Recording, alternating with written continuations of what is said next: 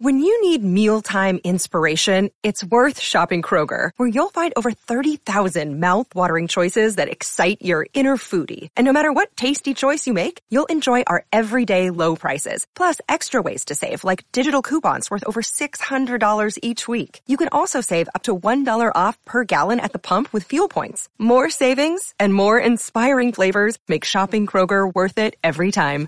Kroger, fresh for everyone. Fuel restrictions apply.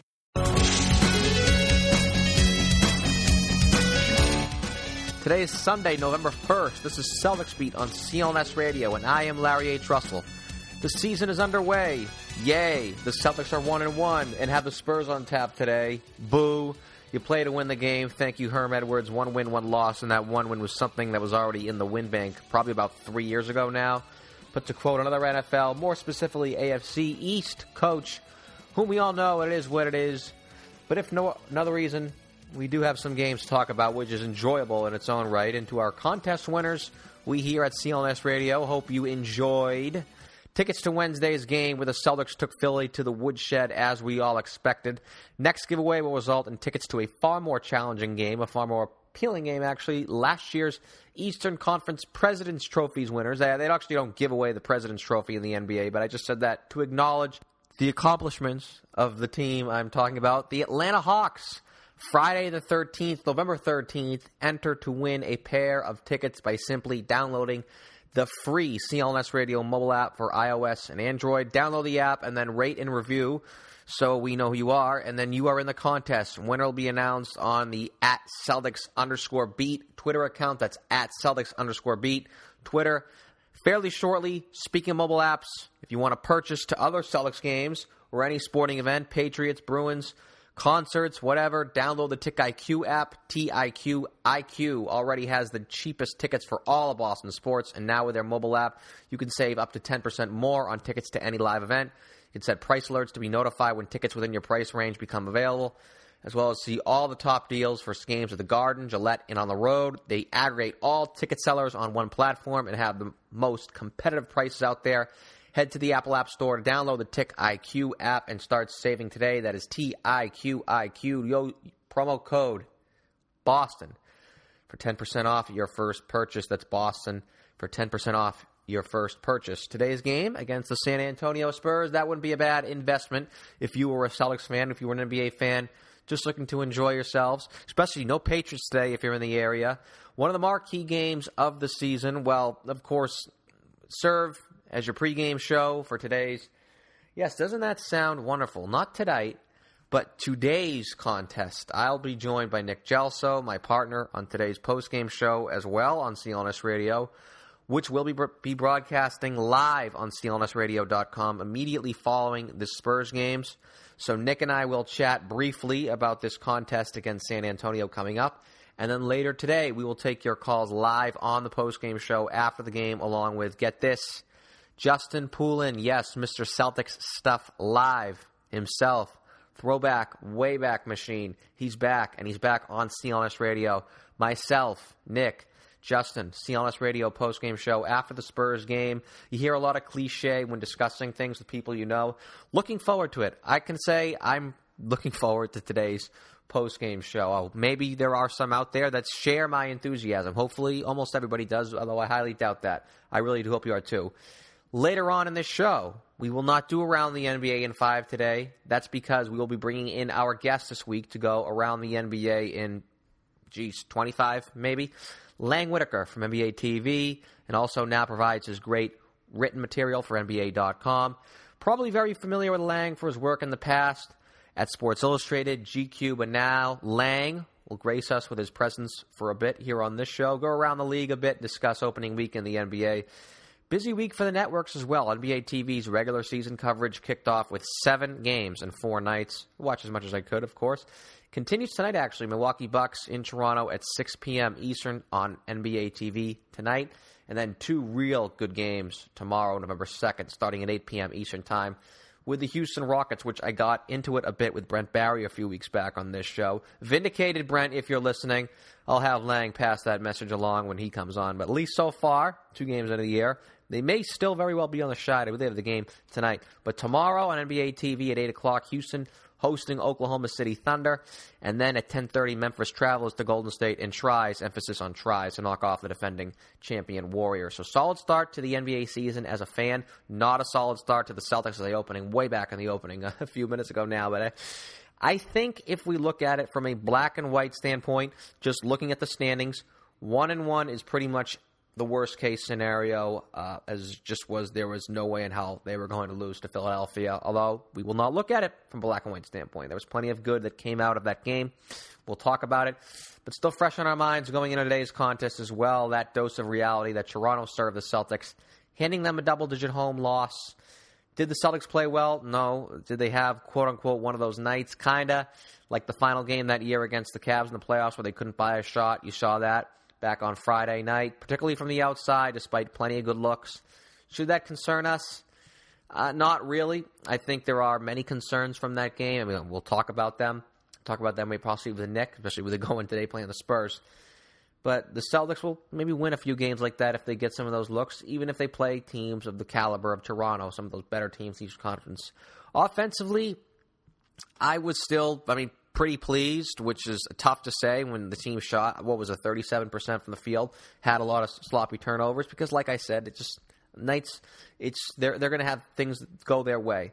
And then Wednesday, I was pretty pleased, and then granted it was against Philadelphia, but it was still good. Friday, not so good. Obviously, could hit some shots when they needed and should have made, but also that crispness, if that is a word, which I think it is, uh, if, but if it isn't, we're going to go with it anyways. That crispness was not there against the Raptors. Sloppy, some knucklehead plays in the half court. But hey, Tommy Heinsohn, at least they're running, my friend. One thing I know that must make him happy that this team is making a concerted effort to run the floor. How many times throughout Celtics history, by the way, these last 25 years or so, more specifically, have we heard before the year the Celtics are going to run this year, and then Tommy gets all excited, and it's like, yeah, just forget it. But this year, this team looks like they're they're going to run and run efficiently and effectively. What was it? The Philadelphia game, 26 points on the fast break, or 28, something like that. And they actually looked good and executed doing it with crisp passing, and they were attacking aggressively. I'm sorry, I did not grow up watching Russell outlet the Cousy or Tommy unleashing the Cowens, JoJo, and Hondo Greyhounds. I am still scarred from the years of watching Tony Delk charge into what seemed like one on eight, and then either throwing up an air ball on a, on a wild heave of a layup or firing a pass on a fourth row. But actually, these last two games actually looked capable on the fast break on opening night specifically, but actually provided many of the highlights of the night. Crowder and Bradley had some loud finishes that really got the crowd going into that game. And then Friday night, I'm looking at the box score now, as a matter of fact, and which obviously what I saw, 22 fast break points, and it did seem like that. So it's good in some aspects, and in some efforts, hey, the offense, in most facets, we've seen some good and definitely some bad, no question, through these first two games. But the good is there because of how unselfish these players are, how well coached they are, and how even on nights like Friday where they couldn't just buy a shot. And I'm actually, once again, I'm looking. I got the numbers here for the first time. Believe it or not, I'm looking at this box score from Friday. That's how ugly kind of that game was. But it was 37. There it is, 37 percent from the field. But we'll still be able. They're they're going to find other means, such as some quick points on the break, to get the points they need. I think, in fact, I like to think we all think that that's where we're going to be got to go with this team. It's going to be good, not great good on offense or other. There's going to be a lot of good from this team, but good usually means great on some nights and then not so great on others, which of course Friday was not so great. Defensively, however, they have not played well in these in these two games. They've played, they haven't. And actually, I thought going into the season, and now I feel like looking, I might sound like a fool two games in, but I thought they were going to have a top five to six defense in this league. I really did. And you can hold me on that because I still think that it's going to be contagious with certain guys, especially along the perimeter. The, certain guys are going to be very tenacious, and I think that that is going to spread throughout the team. I hope. Hmm. Two games in, we'll see. But there's still a little left more to be desired here, and I think a lot of it is actually talent. I really do. And I wonder if that's just the case of the talent on the team, especially in the front court. It may not be the kind of strength it is in their end for, say, it is for a Marcus Smart or an Avery Bradley or Jae Crowder I wonder if it's a case, not a case of execution or, or coaching, particularly in, the interior. And when I discuss this, this team, this team does have some defensive, decent defensive big men, comma in situations. Key phrase in situations. They just are not versatile enough and we should probably throw Tyler Zeller and Jared Sullinger's name out there. I mean, you go back to Friday, and Toronto was going on that run in the second half to take control of the game. Ross was a big third quarter. Boston, I mean, they're just trying to get back in the game, but Toronto was just expanding the lead, expanding the lead. And, and I thought the Celtics defended the three pointer, not great, but good enough. I mean, it just wasn't it wasn't atrocious. I give it like a B, very B. I thought they I thought they defended fairly well against the Raptors. Sure, there were some examples the other way, but yes, I mean, you even had Brad Stevens in his post-game press conference, which, if you are interested in watching, youtube.com slash CLNS radio, all the locker room interviews, raw and uncut. Even Coach Stevens in his press conference said just that, and, and he referenced the the Cory Joseph three as an example, where what was like, like a 30 footer or something like that from the basket, for goodness sake. The Raptors, they hit a lot of shots like that, thrown like that, but along the line throughout the night. And you could see it, well, demoralized the fan base. It slightly demoralized me. And I would assume it did, it did the same with the players. You like to think the players would be a little more mentally tough to come through, and that's usually the case of a veteran team, which the Celtics are not. But it's still like so. Toronto is going on this charge, and yes, they're hitting some tough shots, but the Celtics all night they're mixing and matching and to find the right guys. And that's going to be a problem for the month of November. And that's what I was afraid of coming into the season. November is going to be like a preseason, and you're going to be mixing and matching guys all month, and likely you're going to be sacrificing some games doing that. But Friday, all night, the Celtics are mixing and matching, and Stevens is scrambling, and it's the classic dike in a sinking ship. Unplug one hole to fill another. Because each of these players, they bring their strengths, and with that could possibly come some weaknesses. It was like, you know, get some athleticism in the game in the fourth quarter, get some pressure on the perimeter, keep Terrence Ross, DeMar DeRozan, keep them out of the paint from getting open. And then Toronto starts kind of dominating the glass there. Just one facet that will not let the Celtics get back in the game. On Wednesday against Philadelphia, it, worked. Jahlil Okafor, he looked like freaking Shaq to start that game. Stevens gets Jared Sullinger and his big booty in and he's able to check him a little bit. He definitely slowed him down, and I I thought he changed the game. He did, and most importantly, that game he was able to contribute offensively as well. He had a great game. Friday night, the mixing and matching it didn't work. Like I said, there was a lot of scrambling, a lot of plugging of one hold while unplugging another. Sullinger, he's just not as useful against bigs that can move. Kelly Olynyk, same deal. Tyler Zeller, I think the best way to describe him, situational rim protector. It's not it's not going to be there for 85 to 90% of the league. And you have some of these guys, they're just not versatile enough, despite their efforts, to contribute to a team defensive game plan because of some limitations they have in each individual. And Amir Johnson, for as good as he is defensively, great pick and roll defender, which we all know is critical in today's NBA. He's just not a defensive anchor. You hear the hockey mindset built from the goalie out. The NBA, you have your anchor you build out from there. Demir Johnson is not that guy you build a defense around. So I think because of the Celtics front court situation and the fact that each one of these guys they can do a thing or two that the other can't do. On some nights it's going to look great. Stevens is going to look like a genius with matchups, but another night, possibly even most nights, there's going to be a lot of jostling around, which may create. Now, granted, this is an extreme word, but a bit of a you know, discombobulation that we saw against the Raptors. And that's going to cost the Celtics some games, particularly early in the season when they have a lot of games and games against good teams, like today against the Spurs. And as it did Friday, prevent this team from being that 48 to 52 win team that a lot of these computers spit out. And while we're on the topic of the front court, and now that I mentioned the computers, obviously one of the tandems that many algorithms base preseason and previous season data and samples on was the Johnson Olynyk front court and that being the Celtics' best pair going forward and should produce a high net rating during the 2016 season and hopefully some sex. Let me look at this from the abstract here. Am I wrong to think that Johnson Olynyk, who, well, let me make a point, quick, quick point. First off, just from the naked eye alone, they seem to pair well together. Obviously, you don't have Johnson's defensive ability, but that being Kelly Olynyk, who can guard. He can guard the tougher matchup, and he can mask Olynyk a bit on the defensive end, trap the pick and rolls. Whereas Kelly, he's sort of that Swiss Army knife on offense a bit, with above average passing skills, good outside shooting, comma for a big man. Both actually are, in fact, at least a threat from deep. So you're going to have plenty of floor spacing. It just looks like a good matchup, and the data says the same thing.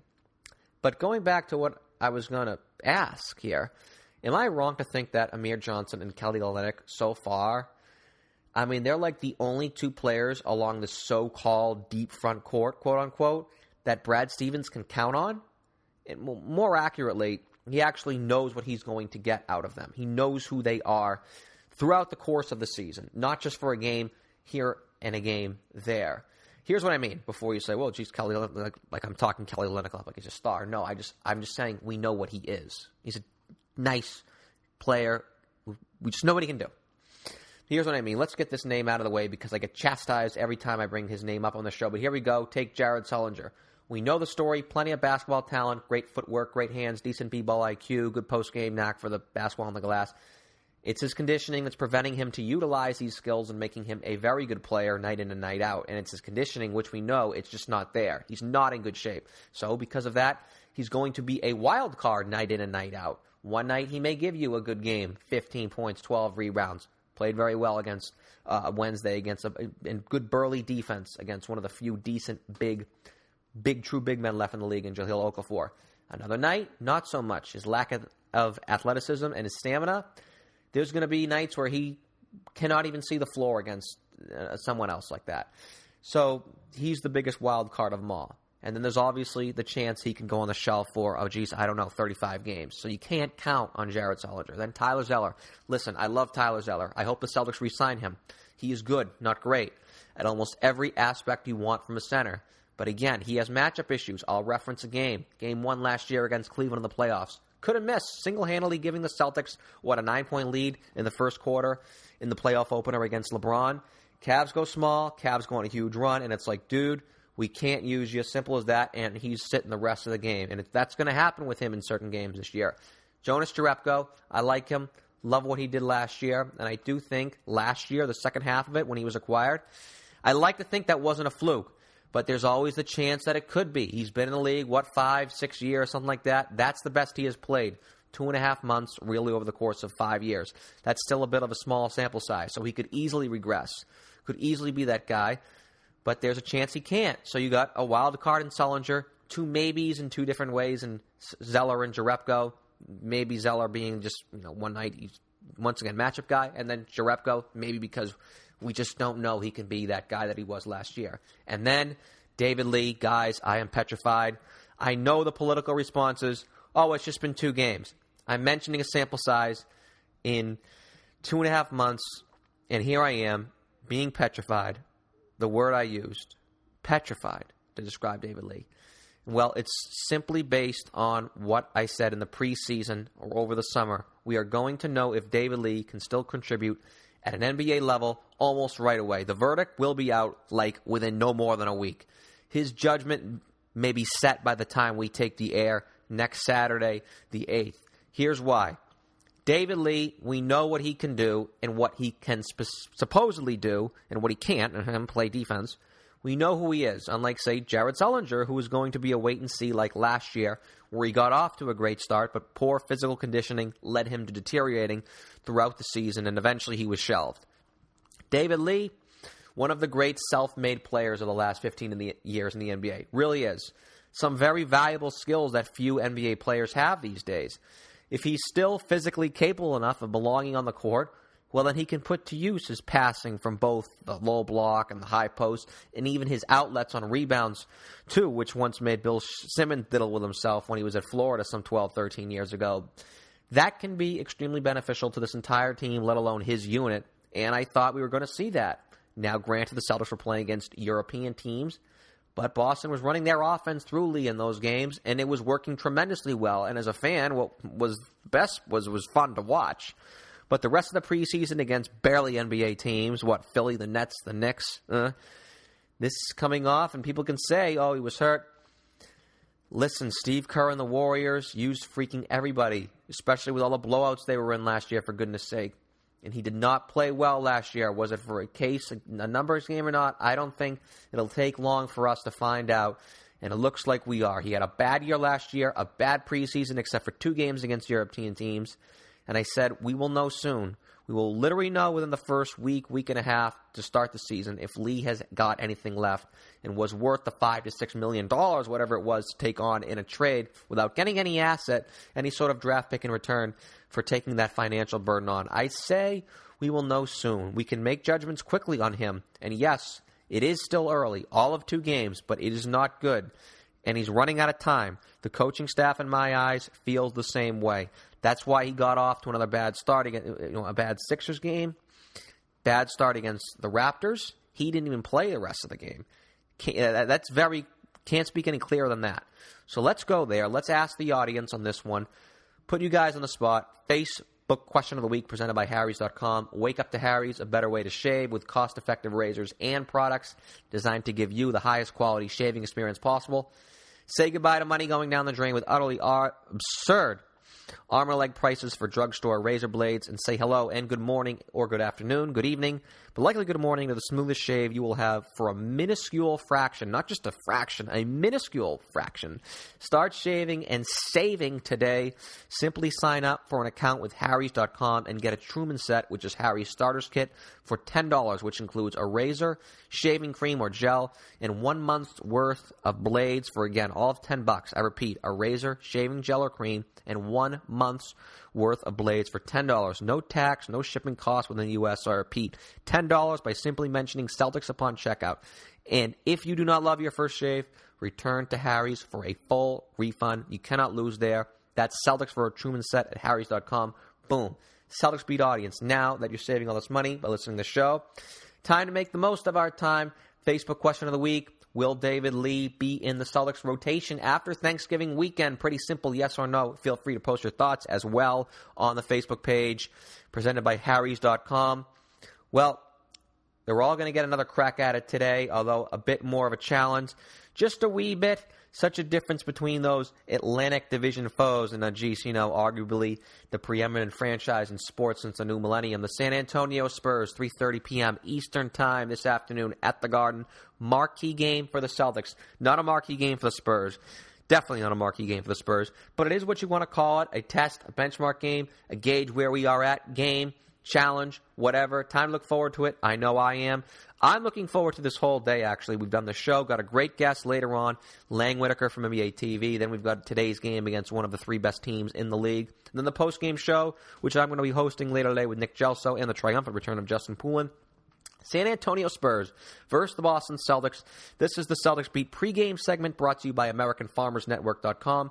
A consumer should know where their food comes from and the standards that should be adhered to. And American Farmers Network's meats are produced by the network of small family farmers who are committed to the most natural and compassionate approach to ranching. Their production standards go above and beyond even USDA regulations. And all of their certified organic beef is 100% grass fed from poultry to pork and, of course, beef. AFN's Family ranchers are committed to providing you and your family with the healthiest, most nutritious meat so you can live the healthy lifestyle in which you have a right to. So what are you waiting for? Log on to AmericanFarmersNetwork.com and eat and live healthy today. I know I will steak and egg Sunday to kick off my Sunday after the conclusion of this show. It's going to be a great day. I'm, I'm, I'm looking forward to this whole day. Really looking forward to the game. Nick, first off, I know you are so looking forward to hosting the post game show later today on CLNSRadio.com. Probably more so than this game certainly would have been a different vibe had, say, the Celtics won that game Friday, started the season 2 0, then got the Spurs in here, and it's like, okay, let's see where these guys are. Let's see where they stand against the meat. Different vibe now after that loss. Almost a complete 180 where it's like, oh, geez, oh, we got one and one, and then very likely one and two, and then they go on the road. How are you feeling, my friend? It's scary. It is scary because, especially after watching Friday night's game, Larry, you know, the, there was no continuity, no chemistry between the units. And if the Celtics come out as slow as they did against the Raptors or even the Sixers, uh, the Spurs are going to blow them. They're going to be playing catch up all game, and I don't think they could return from a deficit against against the San Antonio Spurs. Yeah, that's really the well, I want to say the biggest issue, but I would say the biggest issue, which was an issue we all thought. I remember I had Kyle Draper on the show early August, and I was talking about sort of how this team is going to be hitting not quite the reset button, but they're going to be breaking in a lot of new players. And I mentioned that as a concern to Kyle. A lot of games in November, a lot of games good, against good teams, and he's like, "Oh, geez, well, that's what training camp is for." And it's like ah, it takes a little bit longer than a couple of weeks in training camp, and if you're still juggling around lineups early in the season, which we now know the Celtics are, they're going to take a it, while to get off the schneid here. Well, it, no doubt, and, and uh, honestly, it, it's good you kind of get through this in November with a lot of games, and hopefully they they reset as you said. But early early on, you were talking about roles for this team, and clearly through two games, you could see there are some confusion as far as roles or chemistry is with what lineups are on the floor. I mean, even what we call now the great Brad Stevens uh, seems to be confused as to what his rotations and what his player combinations are. Let's put As it that expected. way. As expected, though. I, mean, I agree. I, I mean, there's just not enough data. There's not enough uh, game film out there to make judgments on what works. You have that, and I also think you have the fact that you have certain players that I mean are. I mean, granted, it has been two games, but are not giving you what they thought they would. Spe- Specifically, David Lee, who has gotten off to the worst start because he really is with those starters, and the starting unit has not produced whatsoever really in these two games. I think that's yeah, I think that's really where the the uh, but that has to be settled out. I was texting with Justin Poulin on uh, last night during the game, and he was just totally infuriated by the Lee Zeller combination that that Stevens kept going to, and I, you could see why. I mean, the deficiencies just don't compensate. Or I'm sorry, the, the pluses don't compensate for the liabilities of putting those two on the court together. Lee, in my opinion, you've seen it in the, the Celtics beat discussion group. I think that he is a great locker room guy. He's a great leader. What he's going to give us on the court all depends on who he's on the court with, I think. And and you could see that early on. Uh, he looks like he has cinder blocks on his feet. Yeah, I see, I don't know if it's a case of who he's on the court with. I just simply attribute it probably to the fact that you know he's 32 years old. That's really what it could be. I don't think it has anything case of mixing and matching because he has so many unique skills, and I discussed it earlier that so many guys don't have that he should be able to be someone. I mean, you saw the Celtics run their offense in Europe really much out of him. You know, he's got low post passing. He can operate from the high post, which he was doing a lot of in Europe. He's a great outlet passer, and these are just things that many NBA players don't have in today's NBA. And if he's just not good enough, really, frank, quite frankly, just can't physically compete with these guys. What he can bring is is useless because he's just not going to have enough to muster it out. But Well, and you could go ahead. But before you move on, you could see uh, in Friday night's game again, similar to preseason. Stevens was trying to run a lot of the offense through Lee early on, and it just wasn't working. Uh, and what's scary about today's game is you got a Spurs team who's coming off a big time blowout win over the Nets. Uh, Aldridge hasn't even settled in yet. We know that he, I think he's still trying to find his part. And in typical Spurs fashion, you got to spread out a scoring. Kawhi Leonard with 16, who started slow. Tim Duncan with 15. These guys come out shooting and gunning.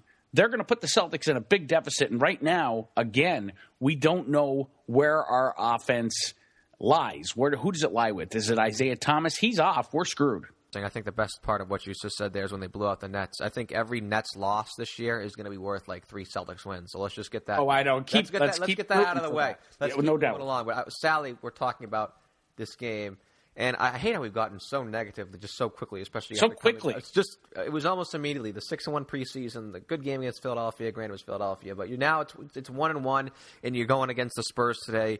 We kind of blow it assume it's going to be one and two. I mean, they never beat the Spurs, anyways. And if you're looking at it from a standpoint of, you know, hopefully the Celtics can win the game. What can the Celtics do to win the game?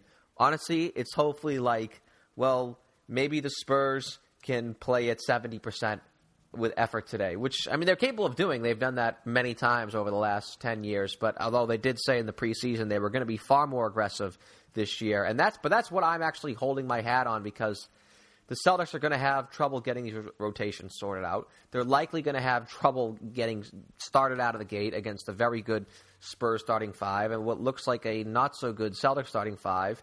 And that's just not a predicament you want them to be in, getting things sorted out, quote unquote, against a team, a franchise that has things more ironed out as it gets. And then, oh, yeah, they're also uber talented. Uh, the Spurs, you could say. I mean, it's hard to think this way, but even the- you know the great Celtics teams after a big win, sometimes you rest on your laurels a bit. So we can hope that happens, and the Celtics can at least play even or grab a short lead in the first quarter, catching up with the kind of complacent Spurs team coming off a big win in Brooklyn. 3.30 afternoon game. Well, Afternoon yeah, that- game. but that isn't like. It would be one thing if it was like noon. Noon, I know. Right, I was, and we used to hate those. We used to hate those noon games, right? With the old guys. Now, now it's kind of like wishing we had a noon game. And I'll tell you what, Larry, I wouldn't be surprised if we see Stevens tweak that starting lineup. There might be a change going into tomorrow already. It's going to be soon, today, I, I mean. think, regardless. It's going to yeah. be soon. It's going to be so. Soon. I think it's a toss up. The Celtics may come. Will like. It's likely they will leave today's game one and two. And Celtics Nation has to really brace themselves. I mean, I'm already seeing it. Don't go on social media. Uh, Larry, because everybody's already talking blow up the team. This team doesn't care about winning. Get rid of this guy. Why do we bring in that guy? You know, the typical nonsense two games into the regular season. Everybody brace yourselves, have fun, watch a good Sunday afternoon game at the Garden, and hopefully we can compete and possibly pull out a win. That was a good way, I think, really to, to end that segment because it was pretty depressing there for a while. it was. I got to tell you, I am thoroughly excited about our post game show today. Immediately following Celtic Spurs, and not only because you know Justin Poulin is going to be on with us, Celtic stuff live uh, from back in the day. And also, you're on the show with us, Larry, and that gives everybody an opportunity who's been bashing you about Jared Sullinger and vitamins and everything else yeah, man. Call in three three four seven two one five seven seven seven one after the game. Call in, talk to Justin, myself, and Larry. And I'll leave you with this, Larry. Did you happen to see the end of the game when uh, Jared lifted his jersey up and all that flubber fell out? Uh, no, I didn't, and I actually usually encourage our listeners and myself to go to our YouTube channel. Once again, youtube.com slash CLNS radio. But I'm not sure that's, Well, I figured I had to get you on sometime, Nick. You only do own the company, but that was Nick Gelso, owner, of CLNS Radio, and yes, we will be on the post game show after the Spurs game here in a couple hours. One guest to another, time to talk a little bit about the Celtics, but a lot about the NBA, around the NBA in 25 ish. Lang Whitaker NBA.com and NBA TV reporter. He's up next, and we're going right now. Interview with Lang is brought to you by DraftKings. There's still plenty of football left to be played this season, but it already feels like the playoffs at DraftKings.com, where millionaires are being crowned all season long. DraftKings is fantasy football on demand. Play where you want, when you want, with the players you want. That's the beauty of one week fantasy at DraftKings. Challenge friends in a custom league or join an existing one to play for your share of the millions of dollars of prizes being paid out each week. With so much money up for grabs, every game is the big game and every play matters. Renew old rivalries or create new ones by playing head to head with friends, coworkers, and fantasy players from across the nation. Just pick your contest, draft your players, and collect your winnings. That is it. This isn't fantasy as usual. This is DraftKings. Welcome to the big time. Hurry to DraftKings now and turn your love of football into a life changing payday. Use promo code New England and play for free with your first deposit in Sunday's million dollar fantasy football contest. First place takes home a hundred grand. Enter New England for free entry now, only at DraftKings.com. That's DraftKings.com. Lang Whitaker, it is your maiden voyage here on Celtics Beat. Welcome on in, and thank you for joining us. Hey, man, how are you? Very well. I actually have to ask a favor All out right. of you. We're using this segment to expand our around the NBA in five to go a little more than around the NBA in five with you. So first off, as the favor, the Houston Rockets, who NBA TV has the privilege of broadcasting their game tomorrow night against Kevin Durant, the Oklahoma City Thunder. Uh, you mind passing along a kind memo to your colleague Brent Barry that Larry H. Russell, that skinny Irish kid from Boston, was correct in his assessment of the Rockets and my argument I had with him two weeks ago, where he was trying to convince me that the Rockets were some sort of combination between the '92 Dream Team, the Stengel Yankees, and the 07 Patriots. That Mr. LHR, after after two games, is vindicated. After two games, what what was your argument? I said they were a faux contender, and he was pretty much beating them down my throat. I, th- I mean, I think they're. I don't want to say a, a faux contender. Um, I, I, think they're a team that's uh, uh, maybe a conference finalist, but I don't. I don't think they're an NBA championship team yet. that's uh, a faux contender. Uh, how about a pretender? Okay. there we go.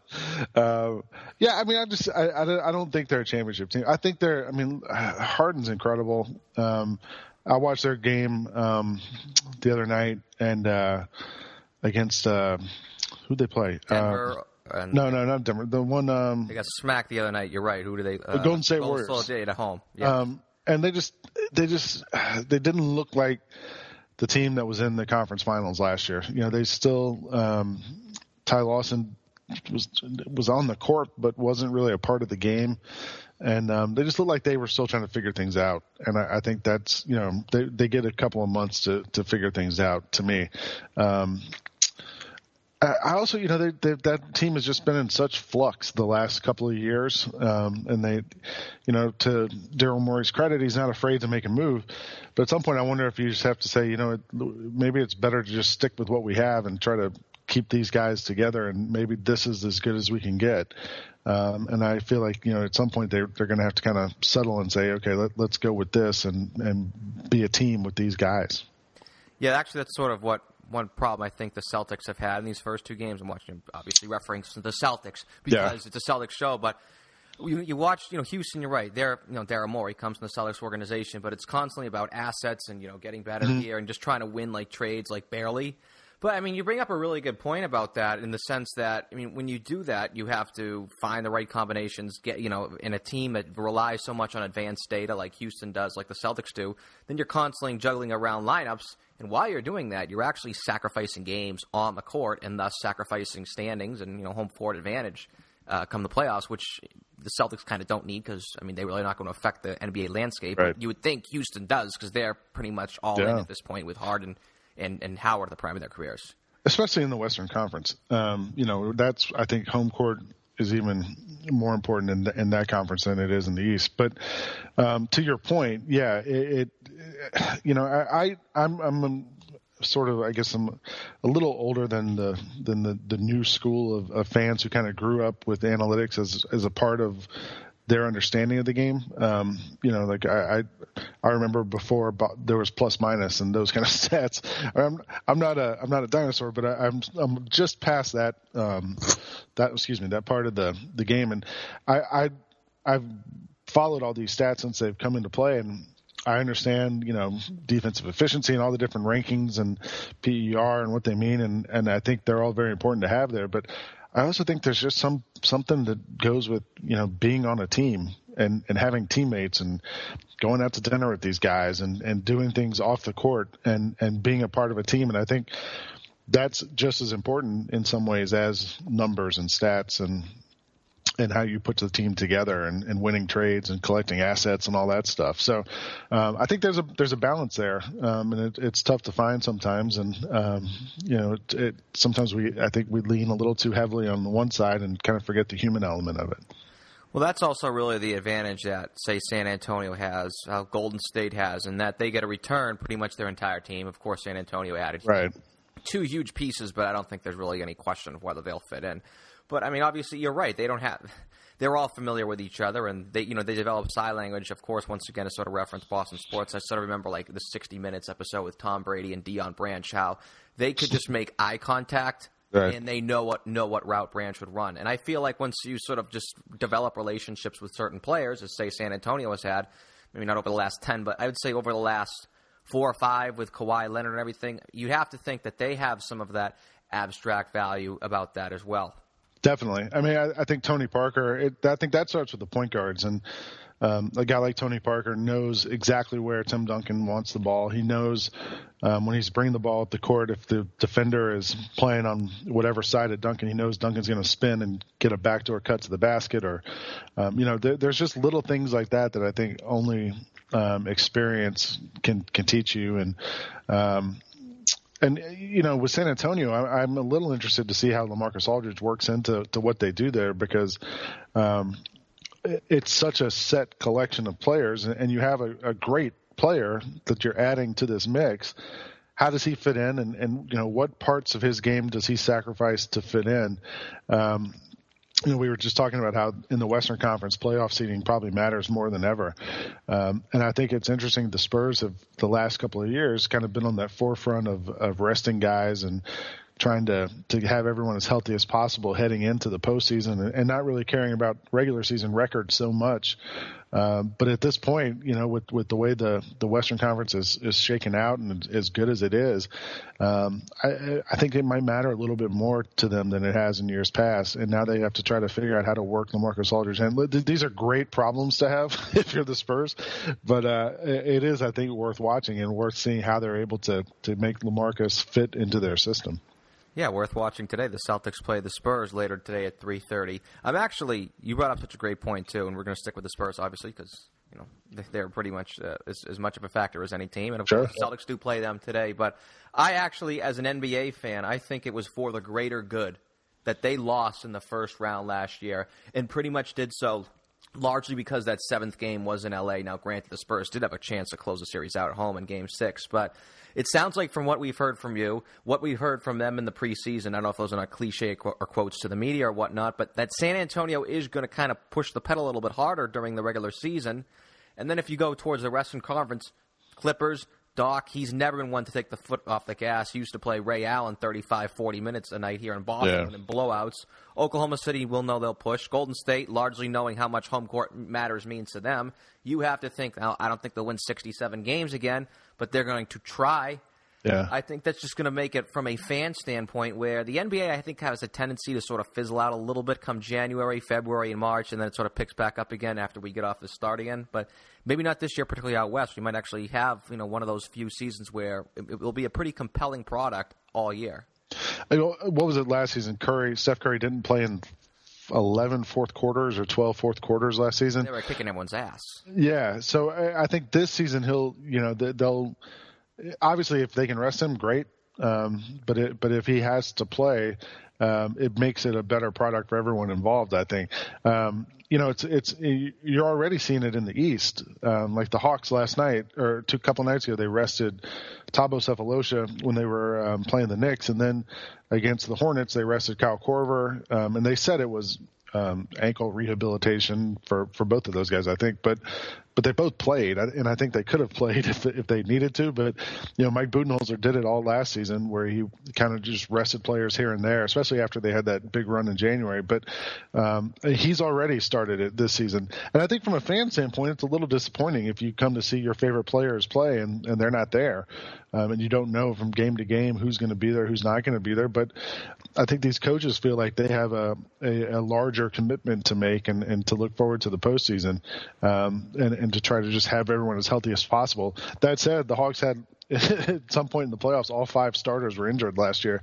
So, you know, they have to deal with that too. And you can try your best. It doesn't mean everyone's going to be healthy. And I think, um, as a fan, I, I, think I'd probably rather just see everyone play and go at it. Um, like you pointed out, Doc Rivers used to play Ray Allen heavy minutes. Um, I think you know, as a fan, great. I get to see Ray Allen play 40 minutes a game. It wasn't great if you were a fan. I used to, like, what is this knuckle bean doing? You'd see like they'd be up by 30 in the fourth, and you'd see Ray Allen just running around. It's like, although you know, Ray Allen's the, the kind of guy I've been at games where after the game you go to talk to him in his locker and he's not there because he he went to run on the treadmill because he didn't get enough running in during the game. Um, you know, he's the he's the guy who is committed to doing this amount of work every single day, and um, so I, I'm sure he didn't complain about getting heavy minutes from Doc. Yeah, well, it certainly hurt. Uh, remember the 2010 finals where he just had nothing left in the tank. Yeah. So, uh, but I actually want to get to the Eastern Conference and the Hawks. But I do have one more. Maybe just to yeah. ask this question about the Western Conference, since we can just sort of get it out of the way. Obviously, I talked with Bones. Was it now on the show two weeks ago? And you know we're three game, three, two, three games in, right? That's just plenty of uh, data for us and sample size for us to draw conclusions about the end of the Western Conference. But sure. I said that there's a championship tier it's Cavs, Spurs, Warriors, and then you sort of draw a line, and then you can have Clippers, maybe Houston in there. I say Houston, no, but there's a, clearly a line. Do you think the Clippers belong in that little, you know, triumvirate, if you will, yeah. or are they maybe one teeny bit tier below them? That's a good question. Uh, I think they're right there, but I, would probably say a teeny bit below. Because um, I, I, I'm kind of of this school that you have to prove it and um, that's sort of why I feel like Houston's not a championship team because um, you know they, they they got to the finals, but they didn't really show me anything. And I feel like the Clippers have to get there. Um, you know, we just did the Hang Time road trip on NBA TV, and we talked with Doc Rivers, and when we were in LA, and Paul Pierce and um, Jamal Crawford. But the thing with Doc that was interesting was I asked him, how do you sort of get this whole team on the same page with all these, you know, you add Paul Pierce and Lance Stephenson and Josh Smith and uh, make a lot of changes to your roster. And he said, uh, I don't know. Um, and, and he seems, he seemed to be okay with that. You know, he, he realizes that um, they've got until sort of May to figure this thing out, and and he's okay with that. He's he's gonna kind of get them as the season goes, figure out the pecking order, let them figure it out amongst themselves. He'll step in when he has to, but um, I think Pierce adds a lot to them from a leadership standpoint. Um, you know, it's not just Chris Paul's voice, I think, anymore in the locker room. And I think Paul's smart enough to, to know when to speak up and when not to speak up. Um, there was a video online this week from Chris Paul had a charity event, and uh, there was it was uh, Wesley Johnson was pouring a drink for Paul Pierce, and Paul was giving him a hard time about it, and it was just a funny moment. All the team was standing there; they were all laughing, and I, I saw that, and I thought, you know, that's what makes Paul Pierce so important to that team is that is that he understands when to push, when not to push, uh, when to make a joke, when not to make a joke, and I think he'll just play a, a huge role for that team. That said, I, I, still don't think they're a championship team. We got or in that upper upper tier. Um, they got to prove it. I think to to show us that that's where they belong. I think it's a case most largely because I don't think you, I, or 90% of the people that watch either the NBA casually or from a diehard standpoint would trust them to win a game on the road. I right. Mean, like if they're like in a critical like road game to close out. I mean, we've already seen now over the last four years you just can't really. Try, I mean, I want to I want to use like another team in, in, in pro sports as like an example, but I would not trust the clip. Like, I mean, would would I be betting my money on San Antonio to win a seventh game in Oakland? No, but I could I could see it happening. You know, yeah. I mean? If yeah. the Clippers like that, it was like there's not that's not what happen. They're done. There's like there's no chance. So that's yeah. where I think that's where I I mean they have as much talent as any of those teams, but I don't know there, there does seem to be a mental block where we can look at it from sort of just that vague and an intangible standpoint where we can draw a conclusion like that. Yeah, I know what you're saying, and and yeah, they again they have to prove it. Show us you can do it, and then we'll believe you. But it's hard to it's hard. They have to make that final step, and that might be the hardest step for for a pro team to make is, is going from being really good to being great. All right. So the Western Conference we know is going to be pretty fun to watch all year. Eastern Conference, well, we're generally people who listen to the show like the Celtics, so we'll watch it because we're going to watch Celtics no matter what. But if you're looking at it from you know an NBA standpoint or just a regular fan, not so much. There's kind of few stories there, you know, let alone just three games in here. We know the Cavs are most likely going to win the conference unless there's some sort of catastrophic injury to LeBron James. Uh, the Bulls and Hawks should be all right. Uh, some other teams won't really factor in the NBA landscape, but should stick, like say the Raptors, the Wizards, and you know hopefully the Celtics. But I tell you, kind of tough to devise stories like, wow, you know, how about this? But after the first two to three games of the season here, we're barely a half weekend. But is there anything to that Pistons 3 0 start? and I ask you this because you saw them firsthand. I know you saw them firsthand. They beat your Atlanta Hawks in the opener, so my guess yeah. is you got a good look at them because I know you watch your Atlanta professional sports team like they decide the fate of the universe. I watch them like a hawk. Which, thank God, they don't. um, you know what? Well, two things. Number one, Detroit has always played for some reason the last like three years. Detroit's always just killed the Hawks. I don't. Drummond for has Al Horford's number, and I don't know why, but Drummond just always has huge games against the Hawks, and he did when they played the Hawks this year. That being said, um, I, I, think this Detroit team is they, they do have something there. There's something real there, and um, a, a, lot of that is is to me Kentavious Caldwell Pope, um, who you know was brought in and people thought he was kind of going to kind of be this scorer wing player, but I think he might be a better defender than people realized. Um, uh, you know, watching them um, play, it, they have Drummond in the interior, kind of defending the rim, and then Caldwell Pope kind of locks down the opposing wing players. Um, they got Reggie Jackson, who, who has gotten better, I think, this season. He, uh, well, I mean that in terms of the, the games two and three as opposed to game one, uh, but he seems to like have, have started to play in, in like a more. Um, I don't want to say fair way, but he's involving everyone else and not looking for his shot as much. And I don't know. You know, last year they started three and nineteen, I think it was. Um, they were pretty bad. Yeah, they went on like a winning streak as soon as they dumped Josh Smith, and they, yeah, then they went back a, into the tank again. They were a disaster to begin with, but and that's that seems out the window. And um, you know, the one, the other thing I'd noticed was their second team was just pretty awful the first couple games um, once they had to sit the starters. But you know, once um, Brandon Jennings comes back. If they can get him coming off the bench and anchoring that second unit, I mean, th- this team could be a team that's going to make some noise this year in the Eastern Conference. You know, it's actually funny too. I just pulled up the standings of the Eastern Conference and the playoff picture after two and a half games, basically. I think uh, really, really only two games, but it's Pistons, Raptors, Wizards, Bulls, Hawks, Cavs, Knicks, Celtics, and almost kind of like it's not going to be the order, obviously, but I, I, it almost like I think that's the eight. Maybe Miami gets in there. I think they're kind of. I think they're either going to be good or they could flop largely because of the age on that roster. Yeah. But I like. I look at them like, oh my god, I, that may be it after like day three of the season. well, uh, I'll tell you another team that's been good. They're 0 0 for the season, I think, right now is Orlando. Um, they've they've been pretty good. They lost that double overtime game to the. Oh yeah, the Thunder. Yeah, back on Friday. That was a good game. They were in that game the whole the whole way, and and and Vucevic was amazing. Um, I think that's a team that still could. I, I would. I I had them sort of at the bottom of the playoff picture. Um, I'm not sure New York's going to be in the playoffs. Um, yeah, that's that's probably the one. I mean, I live in I live in New York, and I see the Knicks a lot, and um, but I pity you. they won 17 games last year, and if they're going to make the playoffs, they're going to have to be like what 500.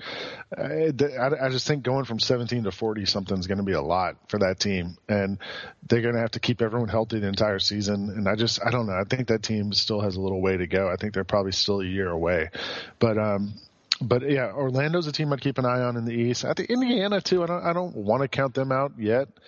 Um, and Milwaukee's gotten off to a slow start. I think they're going to be better than than they've shown. Um, so I, th- I, think there's still a little movement there um, that should happen in, in the East. Um, and I don't think I, I mean. I think Cleveland's going to finish higher than fifth. I think they're sixth right now. Yeah, if it matters. But they have the highest point differential in the conference by like double than every team. Yeah. So yeah, yeah. they're going to be fine. Like I said, that wasn't the order.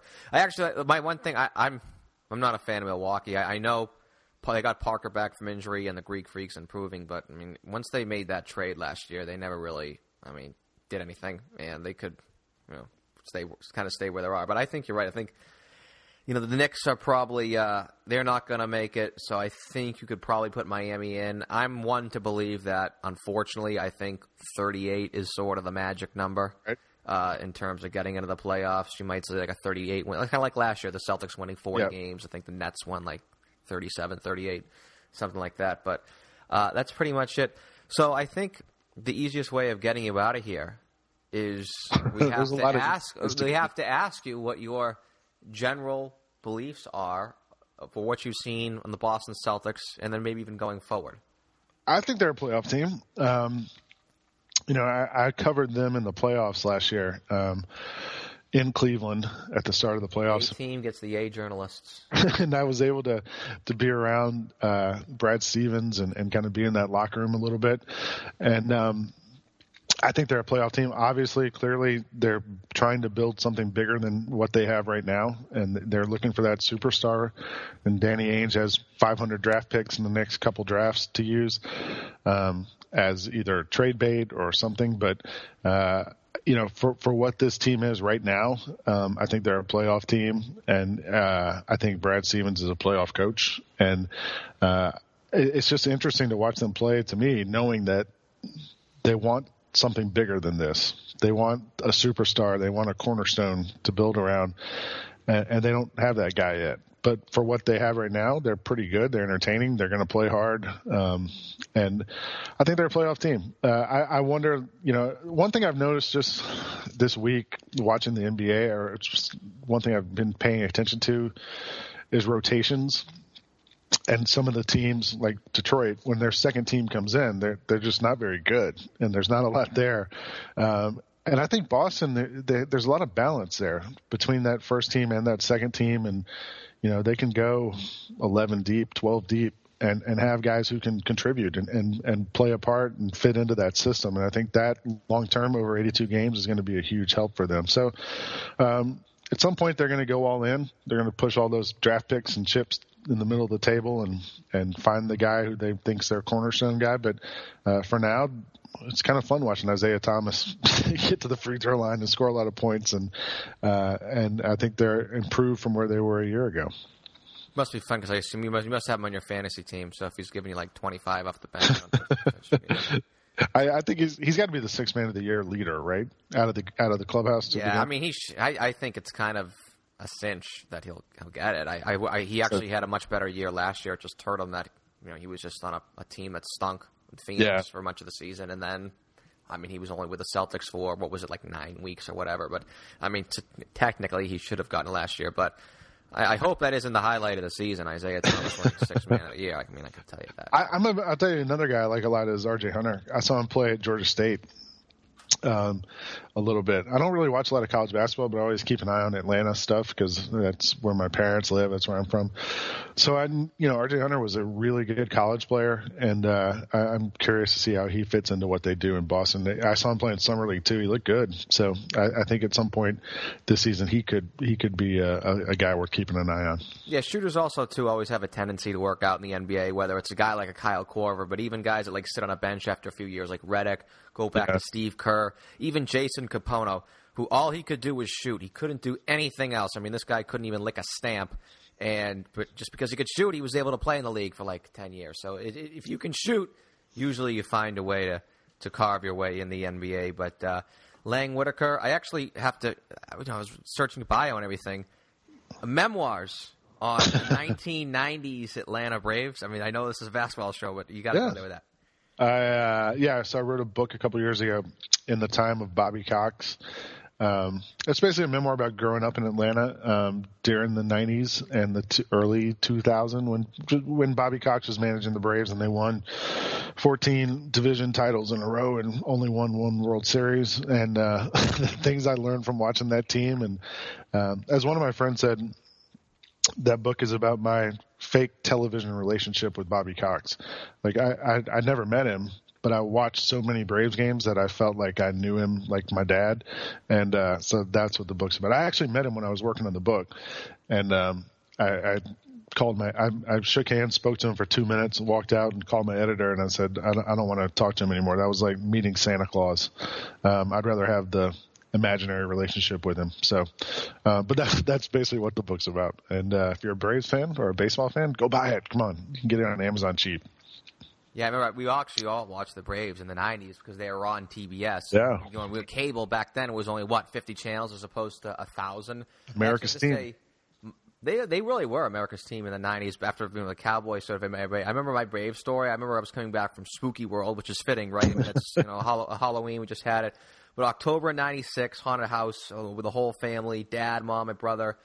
And my mom is begging my dad to come in and like take us through the rides and the haunted houses. And my dad is kind of being a grump, being a Yankee hater that he was. He was listening to the World Series in his car, running the car. Keep that in mind, running the car. And my mom kind of ticks, so we go all in, spend a few hours there, blah blah. blah.